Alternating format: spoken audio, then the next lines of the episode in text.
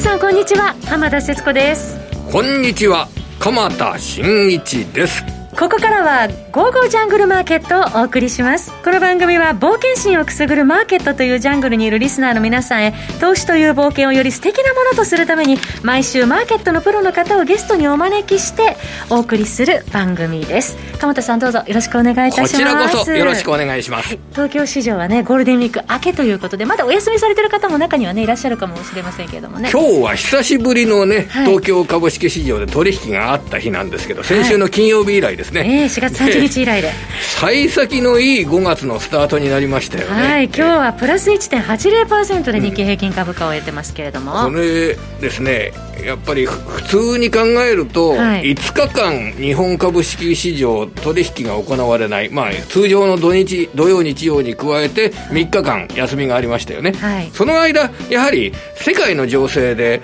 何が起こるかわからないっていう部分がありますと、うん、えー、長い休みの前に1回現金化しておくっていうお金がかなりの比率であのかなりの金額があったっていうこれ後講釈ですけれどもね、はい、そのように受け止められますよね、はい、で休みの間のこの海外の株式について言えば、まあ、ニューヨークダウは新高値だけれども、えーナスダック総合指数は4日間全部下げてた、ずっと下げてたっていうことですから、はい、必ずしも海外の株式の状況が日本株に対してフォローになったかというと、うん、そうも言い切れないような状況でしたよね、はい、でも日本株は本日大幅高ということはまあ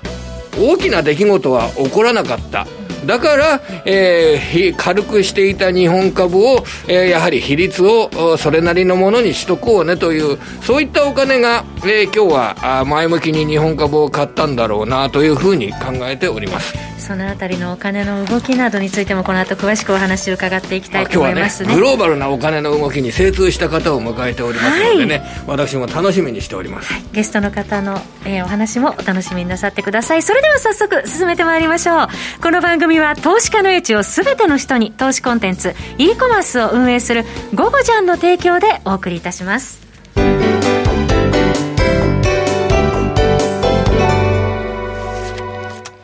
さて、鎌田さん、まあ、ゴールデンウィーク中の国内、6えー、き今日と明日の主要企業の決算発表、集中しておりますけれども、そうですね、はい、でその決算発表を受けて、はい、えー、どんな日本企業の株式を前向きに買うかというようなことは、今やっぱり一つの焦点なんですけれどもね、はい、えー、足元だと、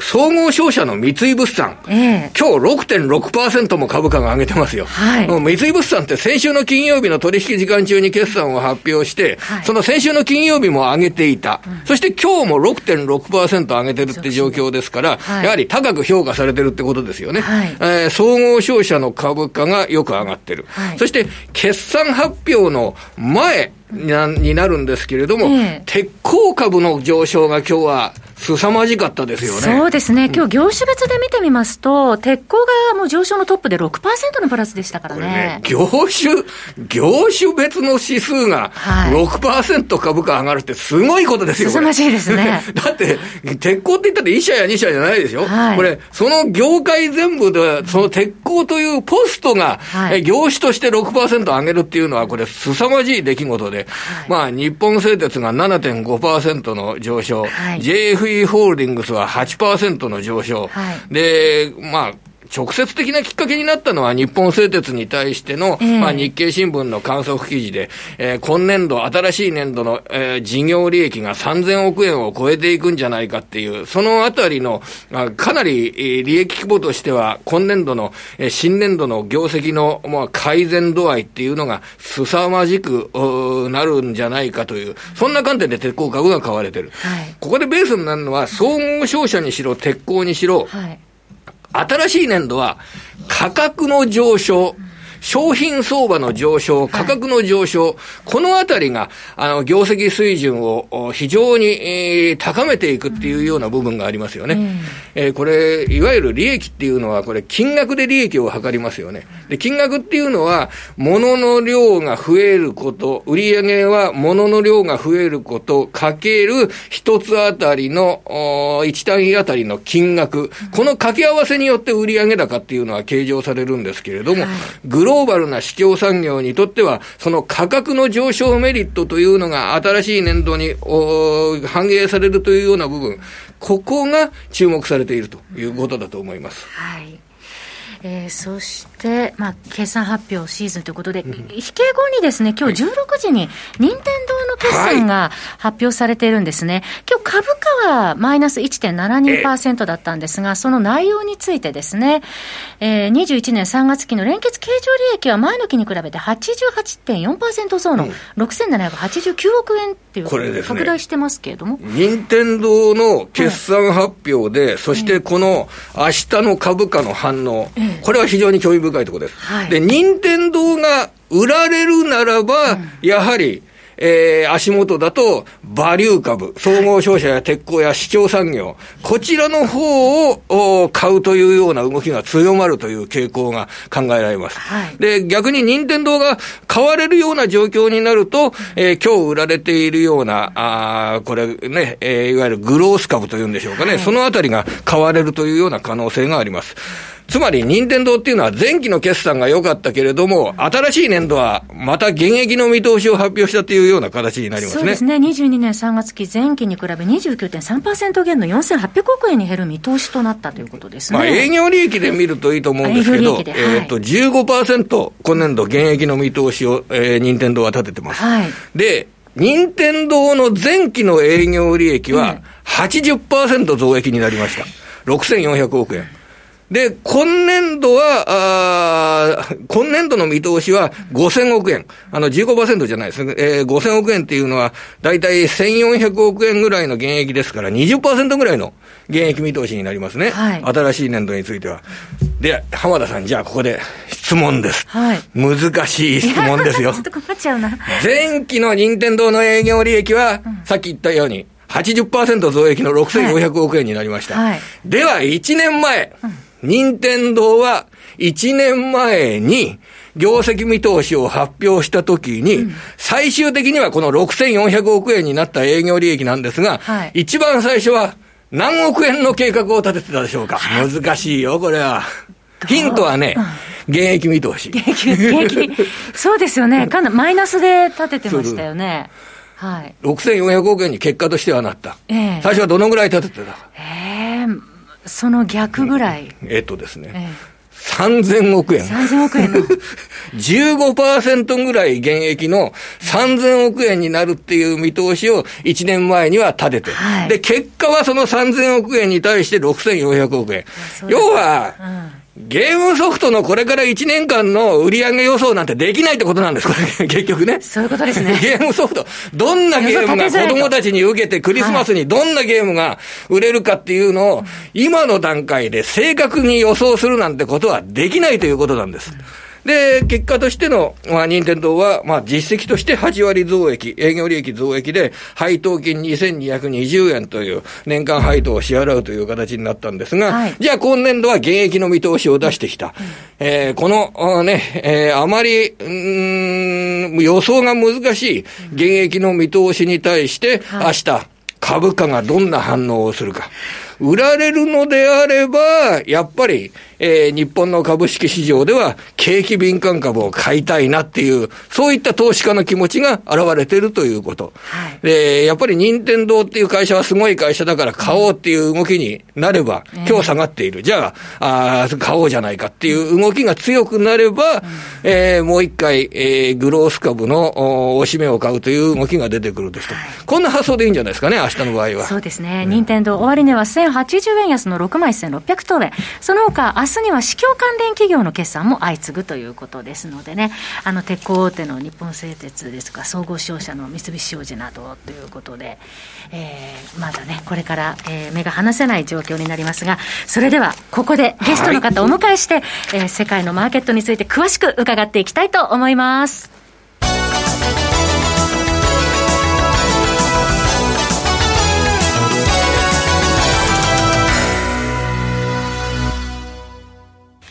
え本日のゲストの方をご紹介しましょう。世界のマーケットに精通してらっしゃる、そして為替のスペシャリストでもいらっしゃいます、この方です。島力夫さんです。島さん、さんよろしくお願いします。よろしくお願いします。よろしくお願いしました。はい、まあ、ゴールデンウィークっていうと、やはり為替が例年のようにちょっと動くんじゃないかってドキドキしてらっしゃる方もいらしたかと思うんですけれども、今年に限っては、あまり為替、まあ、ドル円もそれほど動いてないということで、よろしいでしょうかね。例年はですね、はい、あの、円高方向のリスクが意識されてたので、はい、まあ、日本人がいない間にですね、うん、あの、円高方向を攻めるんじゃないかと、そういう懸念があったんですけれども、はい、ちょっと今は、あまりマーケット、円高方向見てないので。そうですね。あの、連休前108円の80銭くらいだったんですが、大体ちょっとやや円安に触れてるっていうぐらいでしょうか、ね、はい。あの、4月はですね、はい、まあ、ずっとちょっと円高に推移したんですけれども、えー、まあ、その前にず、あの、102円ぐらいから111円と円安になりまして、はい。で、一月調整しまして、えー、また円安相場が始まるかどうかというところにいるんじゃないかなと思います、はい、この為替の動きについては、どういう要因が考えられるんでしょうか？一つには、はい、えー、アメリカの金利がやはり上がっていくんじゃないかっていうところが一つあると思います。はい、ただもう一つはですね、やっぱり長期的なファンダメンタルズ、日本はやっぱり同性、同性っていうことがついちゃいますけども、あまり良くないので、何らかの形で資金をどんどんどんどん外に出していこうと、まあ個人の方もそうですし、はい、企業も M&A 依然として活発、まあ日立さんですとか、パナソニックですとか、あの、出してますんで、まあそういうお金が結局は円安方向にじりじりと円を持っていくんじゃないかなっていうのが、まあ、その一般的にも認識されつつあるのかなとは思います。その前者の方のどうしてもやはりここが気になるんですけど、あの、金利が上昇するような状況の中でドルが買われるというような、そういう基本的な構造を考えるにあたって、金利が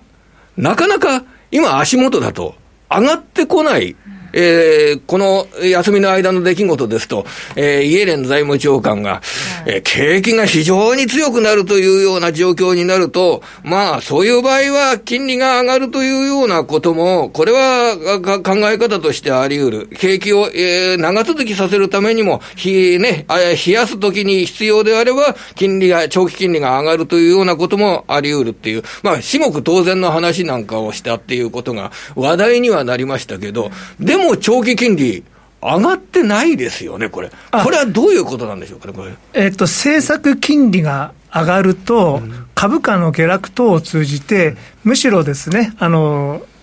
まあ、景気の過熱が抑えられるので、長期金利は抑えられるんじゃないかと。そういう形なんですか、えー、かえってあの長期金利が下がりやすくなったりします、うん、瞬間的には、まあい、いわゆるリスクオフっていうんですかね、うん、そういうことで。一回この、それでは加熱しそうな株価、株式に対して、ややブレーキをかけるというような状況などが意識として働けば、結果として長期金利が上がらない状態に結びつくと。いうような、そういった形になるってことでしょうまあそうですね、まあ、むしろあの政策金利をずっと上げませんということになりますと、インフレがこれからどんどんどんどん上昇していくんじゃないかなと、そうなりますと、例えば今、期待インフレ率2%超えてますけれども、まあ、将来的にインフレ率が2.5とかなってくるんであれば、まあ、今の長期金利が1.6%前後ですけれども、こういう債券を買うのはどういうことかと、えあの結果的に損するものを買うことになりますんで、あの長期金利2.5%ぐらいまで上昇してからじゃないと買えないんじゃないの？って。というのが、まあ、普通の判断だと思います。そういう時には、インフレに使い強いような商品を、えー、買う、債券部相場からお金が逃げ出すという、そういう構図で考えればいいわけですかね、あまあそうですね、うん、えー、やっぱりインフレヘッジになるようなものを買われます、はい、そういうことっていうの、動きっていうのは、これから出てくるんでしょうか、その長期金利の見通しを踏まえてですね、教えていただければと思うんですが、いかがですかね、これ。えっ、ー、とですね、うん今、パウエル議長をはじめ、FRB の人たちが何を言ってるかというと、2024年までは金利は上げませんと。でも、まあ、テーパリングトーンみたいなのは、おそらく始まるんじゃないかなとは言われてますけれども、ただ政策金利はですね、向こう2、3年、ずっとゼロ近辺に抑えられるわけです。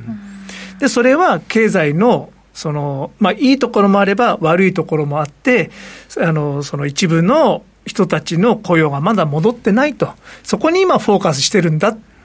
ということで、まあ、全体的なインフレは無視するという姿勢ではあります。これが正しいかどうかっていうのは、わからないんですけれども、結果的に間違ってそうな気もするんですが、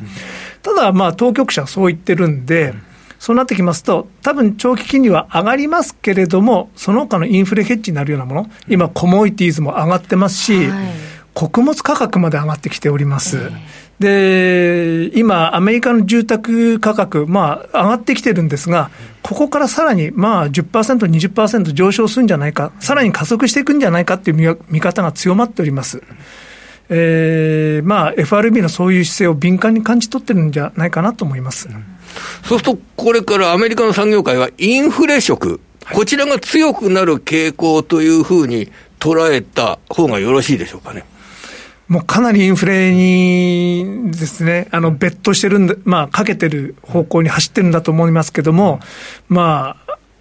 FRB が止めない以上、さらに進んでいくんじゃないかなと思います。はい。で、ここで、あの、島さんに一つの仮説についてのご意見というのを伺いたいんですけど、あの、海運会社、あの、はい、商船三井の決算説明の時に、あの、コンテナの市況が上がってるっていうような話になって、これはどうやったらコンテナの市況が下がるのかということの仮説として、えー、今、非常にアメリカでも巣ごもり消費が好調だと。家電だとか家具だとかっていうものを買う動きが非常に活発なんで、それがコンテナ市況に、の上昇につながって、えー、世界的な商品市場の状況に、上昇につながっている。で、これが、ものよりも、ワクチン接種で、出歩く、えー、旅行に行く、こと消費に変われば、物の値段の上昇も一服するんじゃないかっていうような仮説なんかを控えたんですが、この施設についてはいかがですかね、いやー、どうですかね。僕、そこ、あんまり激しくないと思うんですけども、うん、あの、こと消費に移るとは思いますけどね。うん、けれども、その、インフレを容認している政策である以上、うん、えーやっぱりインフレ的な方向に資金が向かうんじゃないかなと思っておりますなるほどやっぱり物の価格っていうのは、結構上昇するっていうようなことを視野に入れながら、マーケットっていうのは考えた方がいいわけでしょうかね、うん、と思います。株についてはいかがですか、そうなりますと。物の価格が上昇するっていう時には、基本的にこれ株価については追い風だと思うんですけれども、島さんの考え方っていうのはいかがですかね、これ。まあ、当局者が、えー、金利上昇を否定している以上、やっぱり株価にはポジティブなんだと思います。ただ、バイデン政権としてはですね、えー、まあ、株やそのお金持ちは太らせますけども、太らせといて、税金で取ろうっていう姿勢ですよね。ですから、これからあのキャピタル全員課税上がりますし、法人税も上がりますし、個人のあの所得税も上がっていきます。結構あの、カリフォルニアなんかに住んでますと、その住民税と含めると、もう日本と変わんない。あの、最高税率53とかになりますんで、えー、そういうこ、そういう形で取っていく姿勢なんだと思います。富裕層からの税金が、こう、富裕層から得られる税金が増えると、それはお金の流れにどんな影響を与えるんでしょうかね？えっとですね、やっぱり富裕層の人たちは、いろんな人を雇って、いろんな知恵を使って、えー、できるだけ税金取られないように 考え始めるはずなんですよね。それでバイデン政権としても、あ IRA、あの、その、国税庁に対して、あの、まあ、富裕層が税金逃れしないように予算強化し始めてますけど、でも、お金持ちの知恵の方がですね、まあ、早いと思うんですよ。で、どん、どうにかしてこう税金がかからないように、先にお金を逃がすとか、そういうことをやると思いますんで、えー、株は上がるし、不動産も上がってきますけども、じゃあドルはどうなるかと言いますと、多分、少し弱くなる。うん、金利は上がってきても、やっぱり、アメリカから資本流出がちょっと起こるんじゃないかなと思います。うん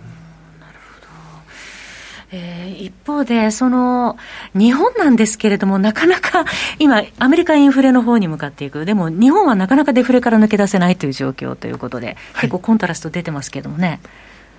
コントラスト出てますけども、はい、まあ、それはちょっとしょうがないのかなっていうところはあります。ええそのワクチンのことに関しても。ワクチン以前、まあワクチンもありますけれども、ももね、うん、ワクチン以前の問題で根本的にはですね、えー、えー、企業の収益力の違い、で、そこから来る、あの、給与の違い、で、最低賃金も向こう上がっていきますし、はいまあ、そういうところがちょっと大きな違いとなってるんじゃないかなと思います。そうすると、円への為替への影響というのは、どういうふうに見たらよろしいですかね？理論的には円高なんですけど、えー、えー、その例えば、向こうが最低賃金15ドル、うん、こちらが902円なんです。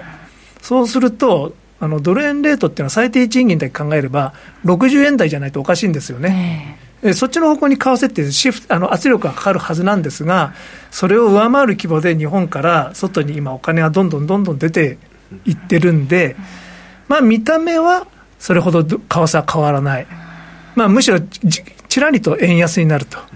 けれども、まあ、実質的なその生活水準というのは、どんどんどんどん差がついていくっていう、これまでとはの動きが、まあ、そのままなんで、まあ、ちょっとここはいかんともしがたいところがあります。そう日本の姿勢として、日本の企業はやはり国内の成長性っていったものが乏しいので、海外にお金を向けて M&A などで海外の企業などを買収するというような動き、近年活発ですよね。はい、そして、えー、日本の投資家は、やはり、このアメリカの成長力っていうのは非常に大きいという形なので、アメリカ株などに対して下がったところはしっかりアメリカ株を買おうというような動きなんかも見られてるかと考えられますが、こういう日本から外に向けての資金フローというのは、今、足元でこれ、続いているというふうに捉えてよろしいんだけど。あ続いていると思います、うん。特に個人投資家の方々の米国株に対する見方っていうのが、ここ数年でもう根本的に変わってると思うんですよね。えーと、外に出すのは不安とか、そういうのは昔あったんですけど、今はむしろですね、あの、 GAFAM 買う方がよっぽど安心感があるみたいな感じになってると思います。結構それって、あの今の20代、30代の若年層で、かなりあの、聞かれ、あの、見られてるそうなんで、人、これは、ちょっとね、あの、結構有名な方で、あの、海外に、えー、投資をして、えー、本業以上に、えー、その、投資収益などを上げてるというような方なんかが、えー、結構20代、30代で増えているという話、うん、私は伺った経緯があるんですけれどもね、そういう傾向って多分あるんでしょうね。特に若い方々の中では。うん、まあ、あの、目ざとくそういうのを見つけられた方方っていうのは、うん、まあ、本当に優秀な方なんだと思うんですけども、われわれのようなヘッジファンドの世界でもそうなんですよね。うん、今はちょっとむしろマクロ投資とか、為替とか、債券でのトレードっていうよりは、まあ、孫さんのようにですね、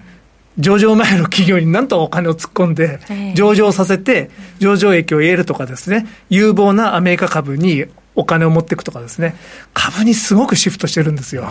本当のことを言いますと。その日本人の海外株に対する資金フローの動きというのは、為替相場、FX をやる上でも参考にした方がいいんですか、これは。あの、それはあると思います。うん、ええあります。じゃあ、それは円売りで他の通貨を買うというような、そういったあ考え方、まあ、ドルを買うというような、そういう考え方になるわけでしょう基本的にはドルの方向だと思います。やはり有望な会社があのアメリカにあるんで。うんその他、この通貨の取引で、まあ、ドル円などについては今日ここまでたっぷり聞かせていただいたんですが、他の通貨と円の関係で、えー、FX をやられてる方々は、島さんの話伺いたいなというアドバイス欲しいなと思ってる方多いと思うんですが、いかがですかね？えっとですね、やっぱり今、一般的に言われていることは、あのカナダがですね、あのテーパリング始めたように、テーパリングっていうのは、あのまあ、あの量的緩和政策を縮小を始めたんですけれども、4月19日でしたね。はい、えー、これから徐々にかなあのコロナ禍が終わるので、金融政策も正常化していかざるを得なくなると思います。で、どこの国が順番にですね、早いかっていうところなんですけれども、本当は一番景気いいのはアメリカなんで、えー、アメリカが早くあるべきなんですが、はい、がんとしてパウエル議長がやらないって言ってるので、うん、まあ、例えばカナダですとか、次はニュージーランドとかイギリスあたり、イギリスはあのあのブレグジットの懸念があったんですけども、はい、まあ、あのなんとなくつつがなく終わりましたので、ブレグジットも。えー、マイナス金利にするかもしれないよって、ついこの間まで言ってたんですが、えー、あのまあ、状況が落ち着いてきて、感染者数も減ってきましたんで、はい、特にイギリスは劇的に減りましたので、そうですね、あれこそ、イギリスのあの動きを見ると、ワクチン接種が与える効果っていうのは、接種率の上昇が与える効果って、大きいんですね、あれは。いやいや、大きいんですねって言われまあ、まあ、当たり前のことなんですけれども、うん、それが日本政府分かってなかったんですかね。うん、そのイギリスなんですが、イギリスの中央、えー、銀行の理事会がありますよね。はい、はいそこでやっぱりそのテーパリングの話っていうのはどうですか、えーとですねまあ、ちょっと早い感じはするんですが、ま、ただあの、多くの金融機関が6月にもですね始めるんじゃないかと。いうような予測を出しております。6月始めるとするとですね、もう今日が理事会なんですが、えー、もしかしたら匂わせ、あ、匂わせあるかもしれない。匂わせぐらいがあるかもしれないと。まあ、ですから、あの、総裁会見なので、ちらっと匂いがあった場合ですね、バーンとポンドが買われるってことはあり得ると思います。あの、スコットランドの選挙もあるんですけれども、ね、今回はですね、あまり影響ないと思います。うんそしたら次はイギリスかもしれないという、そうアメリカもそろそろ年内にはほのめかすかなっていうところは、そうなんですよね、あのカプラン、ダラス連銀総裁なんかが、もうはっきりとは、えー、言い始めてますけれども、はい、ただ、彼は今年投票権がないんで、まあ、あれなんですけれども、まあ、あのその方向に行くと思います。で、最後に残るのは、おそらく欧州と日本。で、でも欧州の方が出口は早くて、まあ、日本はまあずっと同じなんで、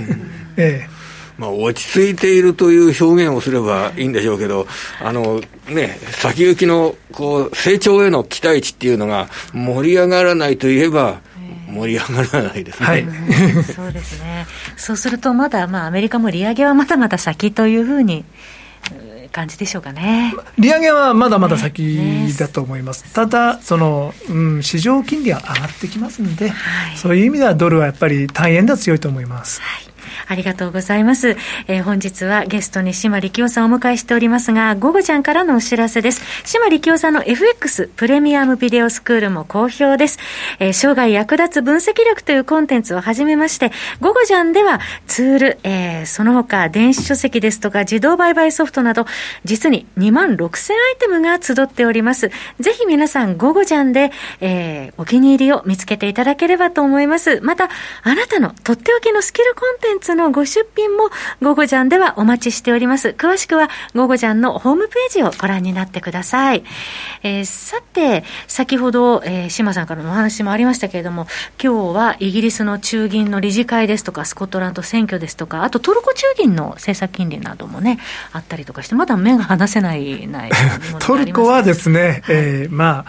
あ、まあ、今日も政策金利の変更はないんだと思いますけれども、はい、いつか金利下げますんで、はい、うん、あまり、そう、あまり、あの、ロングはどうかなとは思います。大統領の力は強いですか？金利上げるっていうのは。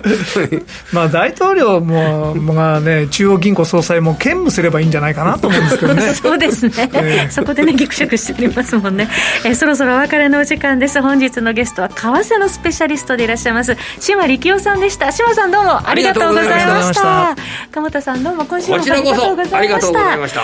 えー、来週も素敵なゲストの方をお招きしてお送りしてまいりますどうぞお楽しみにそれでは皆さんまた来週この番組は投資家の英知を全ての人に投資コンテンツ e コマースを運営する「ゴゴジャン」の提供でお送りいたしました。